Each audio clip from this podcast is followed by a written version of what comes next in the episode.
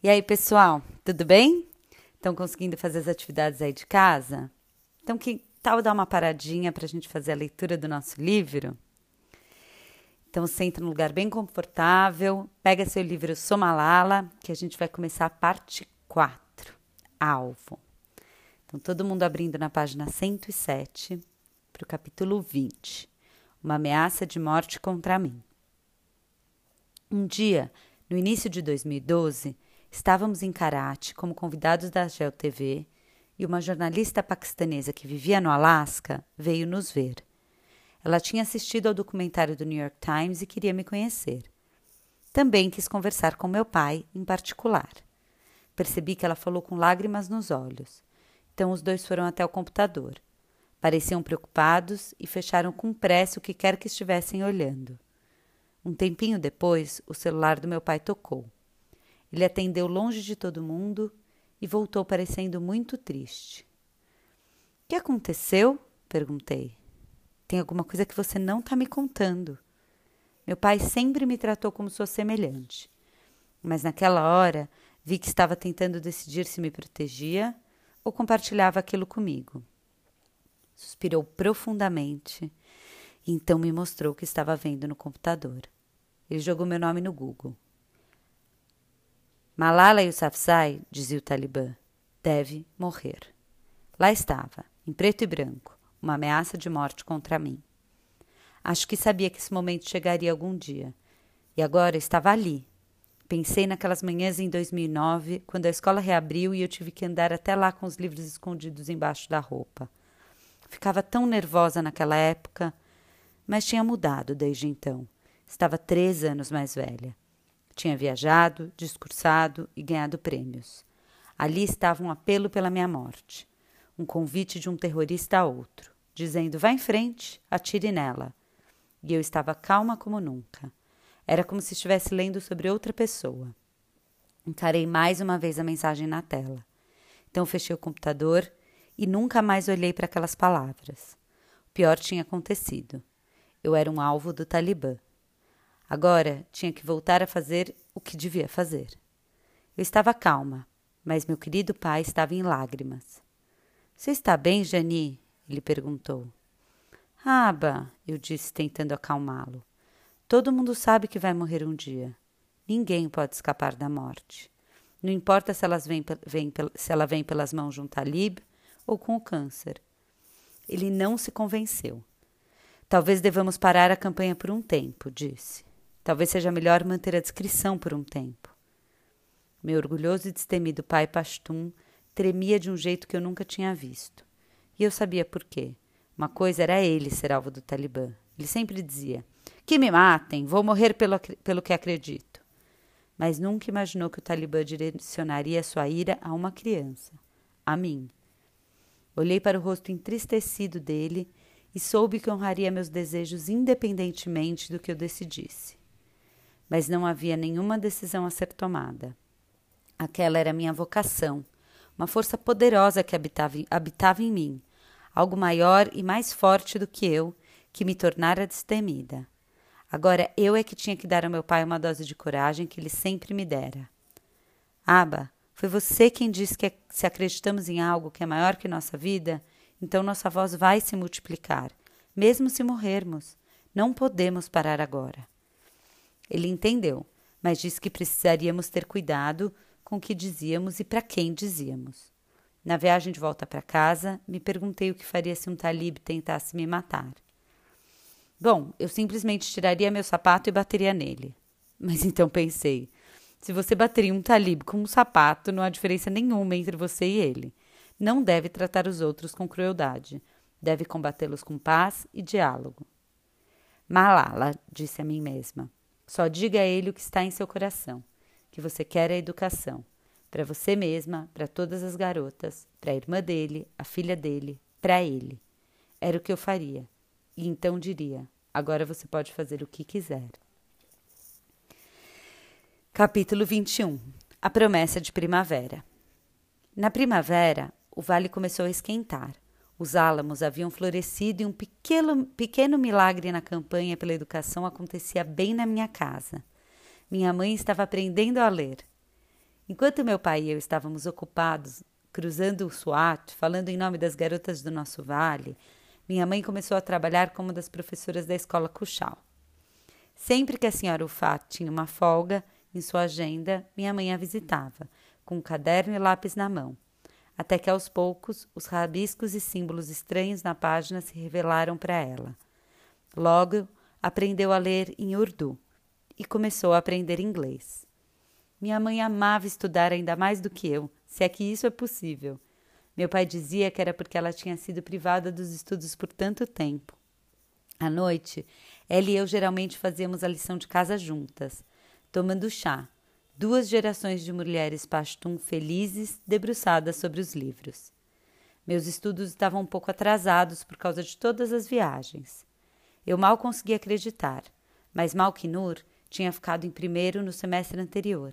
E claro, Kuchal aproveitou a oportunidade para me provocar.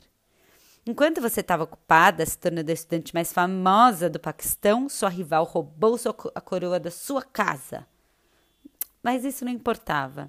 Minhas amigas e eu estávamos felizes porque as provas finalmente tinham acabado e nossa turma ia fazer o primeiro passeio em anos. Durante o reinado de Fazlullah, todas as excursões foram canceladas, pois as meninas não podiam ser vistas em público. Agora, finalmente, nosso amado ritual de primavera estava de volta. Fomos de ônibus até o famoso Palácio Branco.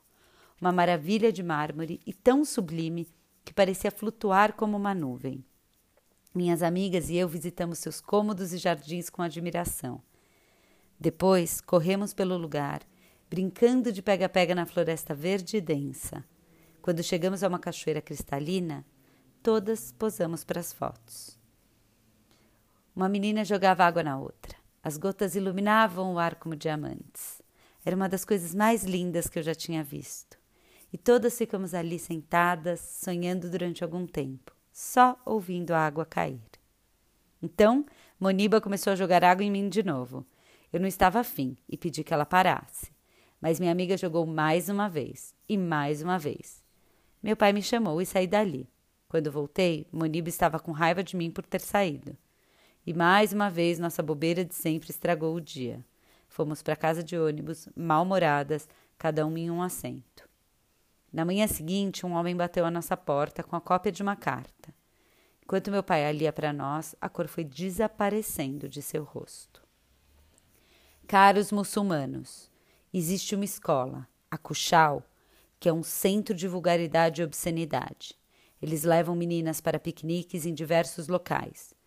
Vão e perguntem ao gerente do Hotel Palácio Branco e ele contará o que essas meninas fizeram. Papai soltou a folha de papel. Sem assinatura, disse. Ficamos atordoados. Sabíamos que nada de inapropriado havia acontecido em nosso passeio. Nosso telefone começou a tocar. As cartas, aparentemente, haviam sido distribuídas por toda a vizinhança e coladas nos muros das, da mesquita próxima à nossa escola. Estava claro que alguém nos espionara durante o passeio. E esse alguém se esforçou muito para espalhar mentiras sobre nós e sobre nossa escola. Não havia como negar. Talibã podia ter sido derrotado, mas suas crenças ainda se espalhavam. Capítulo 22 Presságio Naquele verão eu completei 15 anos. Muitas meninas já estão casadas com essa idade e muitos meninos já deixaram a escola para sustentar a família. Eu tinha sorte, podia ficar na escola pelo tempo que quisesse, enquanto houvesse paz. Bom, certa paz. Os bombardeios tinham diminuído para dois ou três por ano, e era possível passar pela Praça Verde sem ver o resultado de uma matança do Talibã. Mas a paz verdadeira parecia ser nada mais que uma memória, ou uma esperança. Esse aniversário foi um momento decisivo para mim. Eu já era considerada adulta. Isso acontece aos 14 anos em nossa sociedade. Mas era hora de fazer um balanço, pensar sobre o futuro. Agora eu tinha certeza de que queria ser uma líder política. Sentia que a palavra política tinha uma pequena mancha, mas comigo seria diferente. Eu faria as coisas das quais os políticos apenas falavam. Eu, e começaria pela educação, principalmente de meninas. Só porque não precisava mais lutar para frequentar a escola, não queria dizer que tinha menos interesse na causa. Eu recebera muitos prêmios e começara a achar que já era demais, que não merecia tudo aquilo. Ainda havia muitas crianças sofrendo. Por que deveria estar curtindo em festas e cerimônias? Disse ao meu pai que queria gastar um pouco do dinheiro que havia recebido, ajudando as pessoas necessitadas. Nunca esqueci as crianças que vi catando lixo anos antes. Queria ajudar crianças como aquelas. Então, decidi fundar uma instituição para a educação. Organizei uma reunião com 21 meninas da escola e discutimos como poderíamos ajudar cada uma das meninas do SWAT a ter acesso à educação. Decidimos que nosso foco seriam as crianças de rua e as que trabalhavam. Fizemos planos para de continuar a conversa e no outono decidir o que faríamos exatamente. No início de agosto, meu pai recebeu notícias assustadoras. Um de seus amigos mais próximos, Zahid Khan, tinha sido atacado. Como meu, como meu pai, ele era um opositor ferrenho do Talibã. Uma noite, voltando de suas orações, foi baleado a queima-roupa no rosto. Quando o papai recebeu a notícia, caiu de joelhos. Foi como se ele próprio tivesse sido baleado. Nós dois estávamos na lista do Talibã, finalmente confessou a minha mãe. As pessoas estavam perguntando, se perguntando qual de nós iria primeiro. Apesar de terem nos dito que o Talibã havia fugido, ainda havia violência no vale. Se antes qualquer pessoa da região que fosse pega no fogo cruzado se encontrava em perigo, Agora, a ameaça era principalmente contra aqueles que tinham se manifestado contra o Talibã no passado e que continuavam a fazer campanha pela paz. Por algum milagre, Zahid Khan sobreviveu. Depois disso, no entanto, percebi uma mudança em meu pai. Ele começou a variar sua rotina. Um dia ia para a escola fundamental assim que amanhecia. No dia seguinte ia para a escola das meninas. E no seguinte para a dos meninos. Antes de entrar, olhava para a direita e para a esquerda quatro ou cinco vezes para ter certeza de que não estava sendo seguido. À noite, até meu quarto, fingindo que estava lá para me dar boa noite. Mas, na verdade, estava vendo se todas as janelas estavam trancadas. Eu sabia o que ele estava fazendo. Então dizia: Aba, por que fechou todas as janelas? Ele respondia: Geni, fechei as janelas porque quero que você fique segura.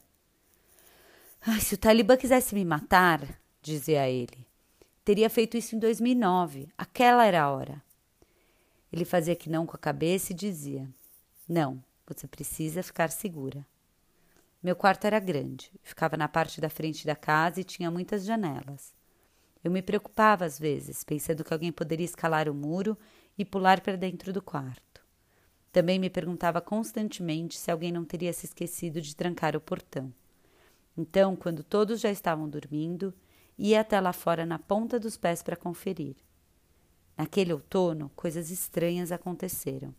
Desconhecidos vinham até nossa casa para fazer perguntas a meu pai sobre seus amigos e sua família. Ele me disse que eram do serviço de inteligência. Às vezes iam até a escola e bisbilhotavam. Aconteceram coisas pequenas também. Uma professora chegou à escola histérica certa manhã dizendo que tivera um pesadelo horrível comigo.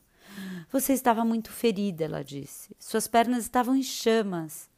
E uma foto minha que ficava pendurada em uma parede da casa misteriosamente caiu durante a noite. Meu pai, o homem mais gentil que conheço, ficou muito transtornado quando viu o quadro torto na manhã seguinte. Por favor, ajeite aquele quadro! Ele explodiu com a mamãe. Comecei a ter pesadelos também. Sonhos em que homens jogavam ácido em meu rosto sonhos em que me seguiam. Às vezes ouvia passos ecoando os meus quando virava a rua da nossa casa. Às vezes imaginava figuras sumindo nas sombras quando eu passava. Também comecei a pensar sobre a morte, imaginando como seria. Não contei a meus pais sobre os sonhos e o medo, nem a Moniba. Não queria deixar ninguém preocupado. Pois é, gente, tá ficando tenso, né? Depois não esqueçam de me escrever aqui no Classroom o que vocês acharam, tá? É, quero saber as opiniões de todo mundo sobre tudo o que aconteceu. Um beijo!